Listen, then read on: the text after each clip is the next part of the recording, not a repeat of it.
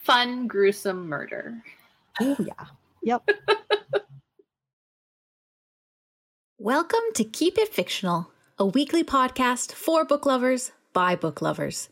Build your to be read list with Sadie, Liz, Virginia, Fiona, and Corrine from the Port Moody Public Library. Warning this podcast contains strong opinions and may cause an increase in your library holds list.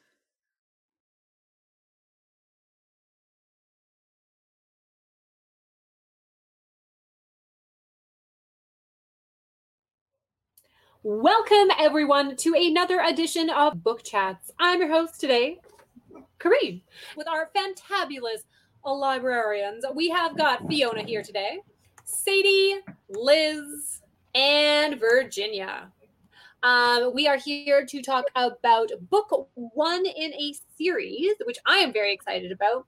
So, my first question is for Virginia, because I know you are a series reader. What to you makes a good series? Ones that have characters that I want to spend time with over and over and over again. Like doesn't matter what they do, I just like I like them so much that I want to hang out with them. So definitely for a series, I think the characters are more important to me than than what the stories are about. Okay, that's fair. And Sadie, because I know you're another series person, is there anything that really grabs you when you're reading a series or something that immediately is like, mm, not for me? Yeah, I think definitely characters similar to Virginia. Um, characters that I just want to read about in no matter what the situation is. Also, I think a world that I really enjoy. Uh, so if the world that's created is really engaging, I will pretty much try and read anything that takes place in that world. And so if it's a series, I will read novellas that have to do with that world. I will just try to get anything that is possible and anything that is available if the world is is created really well. Does anyone here believe in like the second book slump? Has anyone ever read a series where the second book was kind of like eh, but you kept going through the series? I am actually quite guilty of giving up on a series after the first book if it doesn't catch my attention. And so and I've been trying to do better with this um, after a conversation with some colleagues about how sometimes that first book they're just getting into the groove of things. They haven't quite got it yet. So i i more pay attention to the first book and how that how that does for me and then decide from there. And liz are you a forgiving first book series reader or are you start strong or don't start at all? I don't read a lot of series. So if I even pick up a series, the first book, I have to already really be into it for whatever reason, like um, talking with colleagues about um, what a great book it is, or just hearing so many good things, or just knowing that it's a world that I do want to learn more about. So the few series I have started, um, I'd say 90% I've seen through. Okay. Okay. Well, hopefully, Liz, you get a couple more really good series suggestion from our panel today. We are going to start with Fiona. Um, I chose Call Down the Hawk by Maggie Stiefvater, and this is actually a follow up to another series. So, the original series is The Raven Cycle, um, and it is a YA series about a teen from a family of psychics uh, and kind of her entanglement with Gansey, this sort of like elite private school rich boy um, and all his friends as they search for the mystical king uh, Glender. Glen, I wrote it down, then I can't read it. for a mystical king. Um, and it was like not something that I would usually get into. Like usually the idea of like psychics and oh, just like no, doesn't do it for me. But I think the thing is, I, I fell in love with this character, Ronan Lynch, who's just like this tough guy. Yeah, like that's pretty much what he is on the surface. Um, but he just has great character development. Um, and so she made this other series called the Dreamer series, which Call Down the Hawk is the first one in, and it actually follows Ronan. So after actually ending up loving the first series, this was like something I just looked forward to so much. So it follows Ronan, and he is this kid from a dysfunctional Irish family, and he has inherited the ability to bring dream objects into life. And his boyfriend, uh, who Adam, who's also in the first series, uh, is uh, kind of a scholarship kid. He comes from a poor family. He spends his time fixing cars, and they have a really kind of cute, oddball romance. And so he makes an appearance again in this, which I was excited to see more about their relationship. And this series also brings in lots of new characters, including Jordan Hennessy and her posse of identical girls. So I don't want to spoil it too much, but there's like, um, I don't know, like 10 Jordan Hennessy's, and they're all slightly different. And Carmen Farooq-Lane, who's a reluctant dreamer hunter, um, Ronan's brother Declan also comes back into this, and in the initial one, Declan and Ronan are always at odds and always fighting, and Declan gets a lot of much needed character development in this series. So all of these characters' uh, stories intertwine in a way that is either going to stop the apocalypse or start it. It's not entirely clear. It's super action packed, but I'm only in it for the 300% more Ronan that is in this book. Uh, it's a totally wild romp with lots of weird things happening. It's a wild teen fantasy with murder crabs and motorcycles. So if all of that randomness uh, with a lot of like built up teen angst sounds like your thing, then I think that you will enjoy it. That does sound like my thing. Thank you, Fiona. Love a good end of the world. Love a good end of the world. Sorry, you said murder crabs, right? Yeah. Okay, I'm in for the murder crabs. Lots of murder Uh, crab guts too. Great, great. Okay, moving swiftly along for Murder Crab Guts, we have Sadie. Well, I'm not going to talk about murder crabs, but I am going to talk about murder, I guess you could say. Um, so, my book is Throne of Glass by Sarah J. Maas, and this is the first book in the uh, same titled series, the Throne of Glass series, and it is a YA uh, fantasy series. takes place in the kingdom of Adarlan. And in this kingdom, magic is not only rare, but it's actually outlawed by the king. Uh, Adarlan is the seat of power in the area, and it's ruled kind of by a not great king, uh, King Dorian Havilliard I. Uh, and he has been in the seat of power since he conquered the surrounding kingdoms, including the kingdom of Terrasen, about 10 years earlier. So this is all background. It does come into play, uh, but the main story follows 18-year-old Celaena Sardothien. And a year ago, Selena was one of the most infamous and feared assassins. So there is your murder. She was an assassin. Um, she was one of the most feared assassins in the kingdom. However, during one assignment, she is betrayed and caught and arrested and sent to work in the prison salt mines in Endovier. She doesn't really have any hope of escape. She doesn't have any hope of rescue. Uh, she doesn't really have anyone left in her life who would be able to help her in that situation. So she's just sort of resigned herself to a life working uh, of hard labor, working in the salt mines. However, one day the prince of the kingdom, Dorian, comes and approaches her with a bit of a proposition. His father is hosting a competition to find a new royal assassin. The prince wants to put Celaena forward as his champion in this competition. If Celaena wins, she has to serve the kingdom for four years, but then has her freedom. Since the alternative is life spent working in the mines for the rest of her life, Celaena decides that she will accept this proposition and goes to live at the castle and compete in this competition. However, as the competition starts, a few weeks into the competition, her competitors start turning up dead. She's not really sure what's going on. She's a little bit worried that she might be the next victim. Uh, so she starts to investigate the deaths and try to figure out what is going on. What she learns tells her a lot more about the kingdom, a lot more about the competition, and a lot more about her past than she ever thought and that anyone could ever have guessed. I really like this book because of Celaena. The character drew me in as soon as I started reading it. She is a very strong female character. She is very sarcastic, uh, kind of snarky, which I really, really enjoy. This is one of the books that, as I mentioned, I de- I've devoured absolutely everything that takes place in this world. There's a series of novellas that take place before Celaena is arrested that kind of explain how she became an assassin and her life before that. And I've, I've read every single thing that is part of this world. and I would, yeah, I recommend it. It's um, it ends with a really big reveal at the end of the first book, and I feel like that in and of itself made me need to read the second book.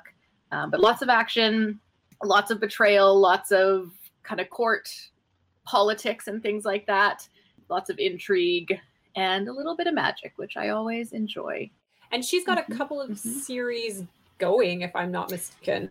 She does. Yes. So this um the Throne of Glass series has now ended. It has eight books. Uh Kingdom of Ash was the last one and it came out 2018, I believe.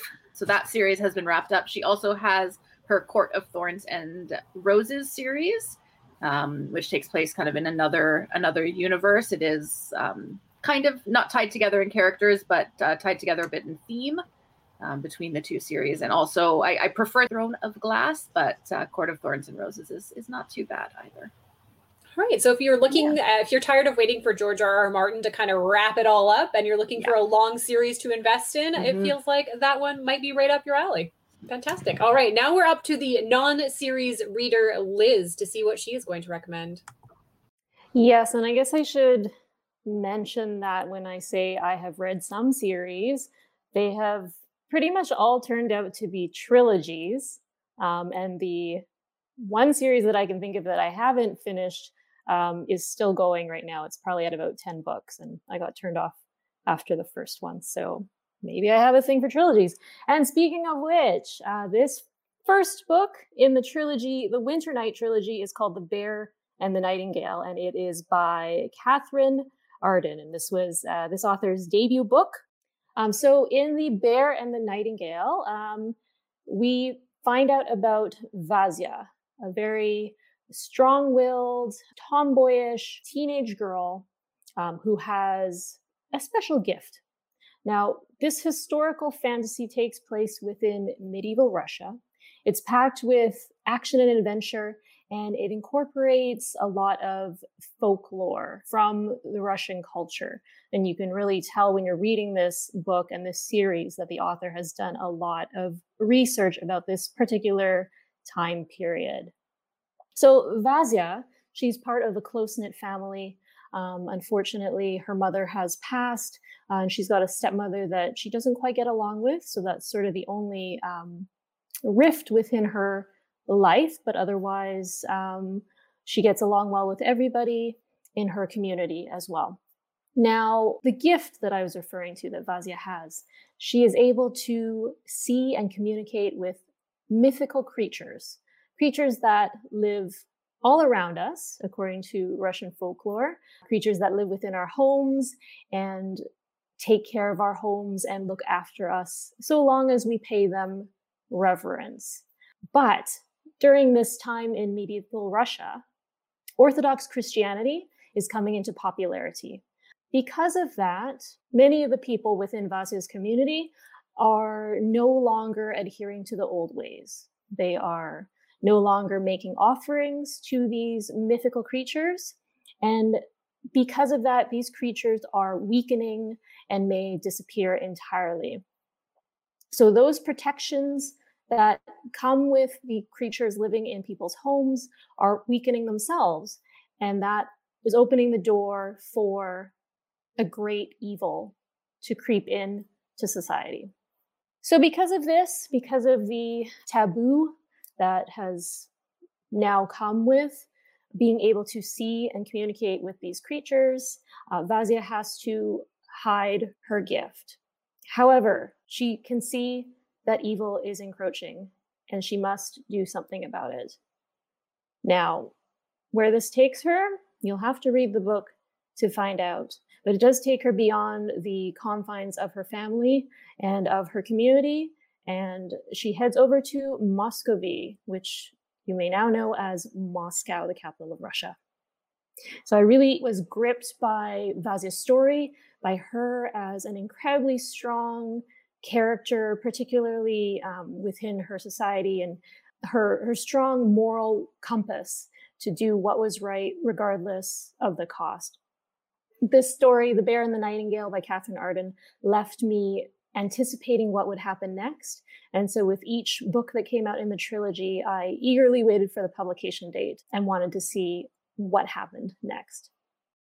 I have only read the first in that series. I think I might have the other two at home right now, but it is fantastic. And I think you did a really good job of uh, explaining that, Liz. It's kind of got like a little bit like a fairy tale retelling feeling. So if you're like a Naomi Novik fan, it like right up your cul-de-sac. All right. Next up, we have got a Virginia. So everybody, let's get back to murder um, because that's what we're all about today. So, picking a series for a series reader, just one to talk about, is impossible. Um, it is painful. But my colleagues here actually kind of helped me narrow down because I noticed that everybody was doing more of a fantasy series today. So, I decided that to go with the crime thriller. So, the one that I have for you today is the Department Q series, and this is by Jussi Adler-Olsen. And the first book is The Keeper of Lost causes. And this book is translated from Danish by Lisa Hartford. So, Department Q is a new department that is set up within the Copenhagen Homicide Department. And it is created mainly for political reason because there's a bunch of politicians who decided that, you know what, I need to get some more votes. And I'm going to get that by pressuring the police to resurrect these cold cases high profile cold cases that were never solved. And we need to bring the victims justice and also bring me some votes. So that's how Department Q was born. The police decided that fine, we'll do it because this new department came with a large sum of money which they plan to use all for themselves and their other operations and just give Department Q like the bare minimum. So here we have the basement of the police building. Um, we're just going to put Department Q right in the unfurnished basement, and we're going to give it exactly one staff, Carl Mørck.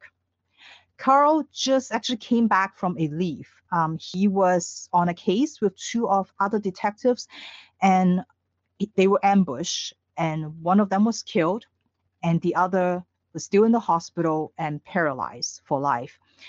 Carl blamed himself for what happened because he thinks that he should have reacted faster he should have done something but he just he was frozen and he was too scared to do anything. And so um, he blamed himself for all that. So he's dealing with issues which made him um, even a less friendly person and even more grumpy and less of a people person which he was never one to start with. And carl was like fine you know i'll just go to the basement um, I will, you know, come to work, drink some coffee, put my feet up, uh, take a nap, you know, and just watch the clock ticks by and go home when it's time's up. Even though he was a very good detective, he doesn't care anymore about anything. So he sort of just lost his interest. Um, but he didn't know that this department came with money.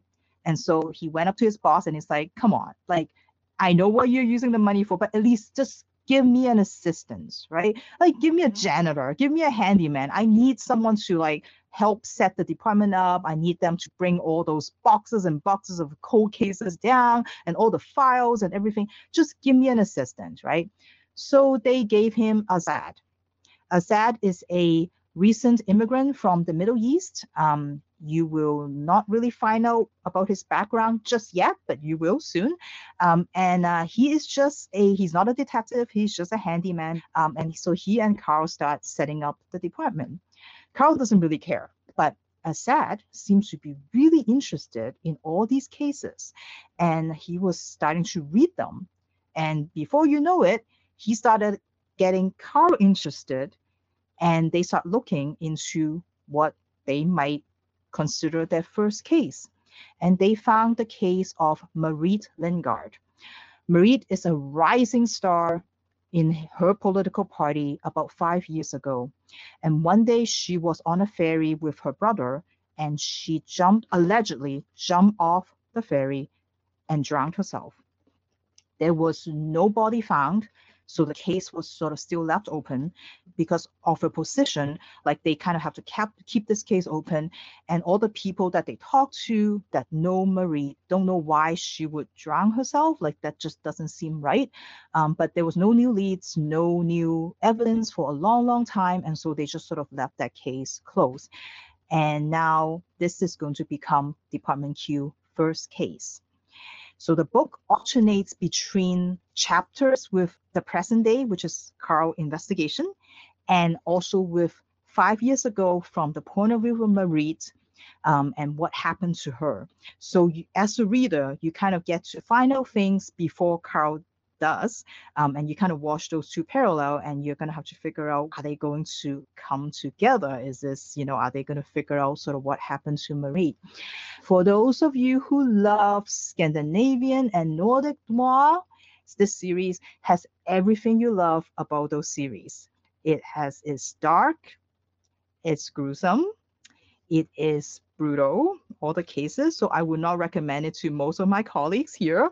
It is pretty dark, but I know there are some Nordic fans out there that would love, love the series. And I think what set this series apart is that you have this grumpy detective, which is pretty typical in a Nordic crime fiction series, paired up with this delightful gentleman, Assad, and he is just so much fun to read about. He is smart. You know that Assad knows a lot more things than he appears. He is definitely more than meets the eye. And he pretends that he doesn't know things and doesn't understand things. But in his like very innocent comments, sort of give Carl's ideas and and help him with his case. Um, and I have I only read the first book so far, but I know that in the later books you're gonna get more people that is gonna join Department Q, and they are supposed to be equally delightful. So all the side characters definitely made this series. So I am looking forward to spend more time with them. Um, so this is again the Department Q series that does sound pretty good. I have to say, even I, I love a mystery series because again, like there's something about a series that works really well with a procedural, right? Like because there's always a new case, you're always meeting new people, new characters. Watching these detectives go into like interview people and try to like find out what happened, um, and just like dig up like you know little like you know they try to piece together the story. It is so much fun, but it is gruesome. Let me just warn you. So, fun, gruesome murder. Oh, yeah. Yep. All right, which brings me to mine, which is fun but not gruesome. So, every once in a while, you find a book that you feel like is written just specifically for you. Um, it checks all of the boxes of things that you really enjoy. And for me, that book and that series uh, was The Strange Case of the Alchemist's Daughter by Theodora Goss. So, in my checklist of things that I love, I, love Victorian stories, love it, love that setting. I like uh, strong female characters and female friendships. It's got that. I love stories that are a, books kind of like about books and this series does it really interestingly. It's a bit of a pastiche novel, and I like books that are funny, and this is that as well. So, this story starts with Mary Jekyll, and Mary Jekyll finds herself penniless. She has a very nice house, but after her mother's tragic passing and her father's murder, um, she finds herself a woman without an income of a certain class with no real discernible skills. So she decides to do what any respectable Victorian lady would do, and she decides to hunt down her father's murderer. So she knows, and the police know, is that the kind, gentle Dr. Hyde was murdered by his former friend, Edward Hyde. So Mary Jekyll goes on the case of Mr. Hyde, but instead of tracking him down, she finds his daughter, who is this young Spitfire, half feral, wall climbing, nun stabbing child who has been raised by this very strange order of nuns in the middle of England. And as she hunts down her, um, she also finds that her father and Edward Hyde had some connections to some other scientists, some other scientific minds of the Victorian times. So she decides to enlist the help of Sherlock Holmes and Dr. Watson to see if she can find out her father's former associates to see if they can give her a little clue as to where Edward Hyde might be hiding. She meets three other women who have are kind of like the product of strange experimentation, including Catherine Moreau. So, if you've ever heard of the island of Dr. Moreau, um, Beatrice Rappaccini, which is from a short story by Nathaniel Hawthorne called Rappaccini's Daughter, and Justine Justine Frankenstein, the bride that was made for Frankenstein. And together they joined forces to try and oppose the uh, the mad scientists of the Alchemist Society and their malicious machinations.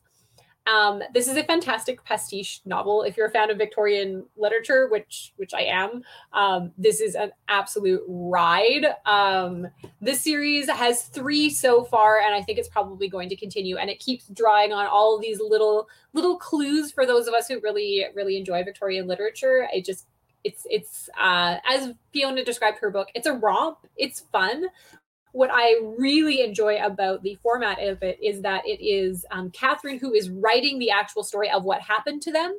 And every once in a while, you'll get her readers, which are the other characters in the book, who interrupt to give a little bit of commentary about how they're being portrayed in the story, or that's not really how it happened, or are you sure you want to use that word to describe that? So it's this wonderful back and forth between author and reader, and then you as the other reader. So it's incredibly clever and it's incredibly fun. I've read the first one. I have not read the rest of the series though. So I, I, I quite liked the first one. It's very fun. It's very, very fun. So thank you so much for joining us. We hope that you enjoyed some of these books, managed to pick them up. If you have any uh, suggestions about these particular categories or ones that you enjoyed, like the first in a series, just let us know in the comments. And uh, I think we're all in the mood to take recommendations, so we will definitely pick them up and let you know what we think. All right, so from everyone here, we hope that you have a wonderful week and happy reading. Thank you for listening. If you like our show, please tell a fellow book lover about it. You can find a list of all the books we discussed in our show notes. Join us next week for another fun book chat. Until then, keep it fictional.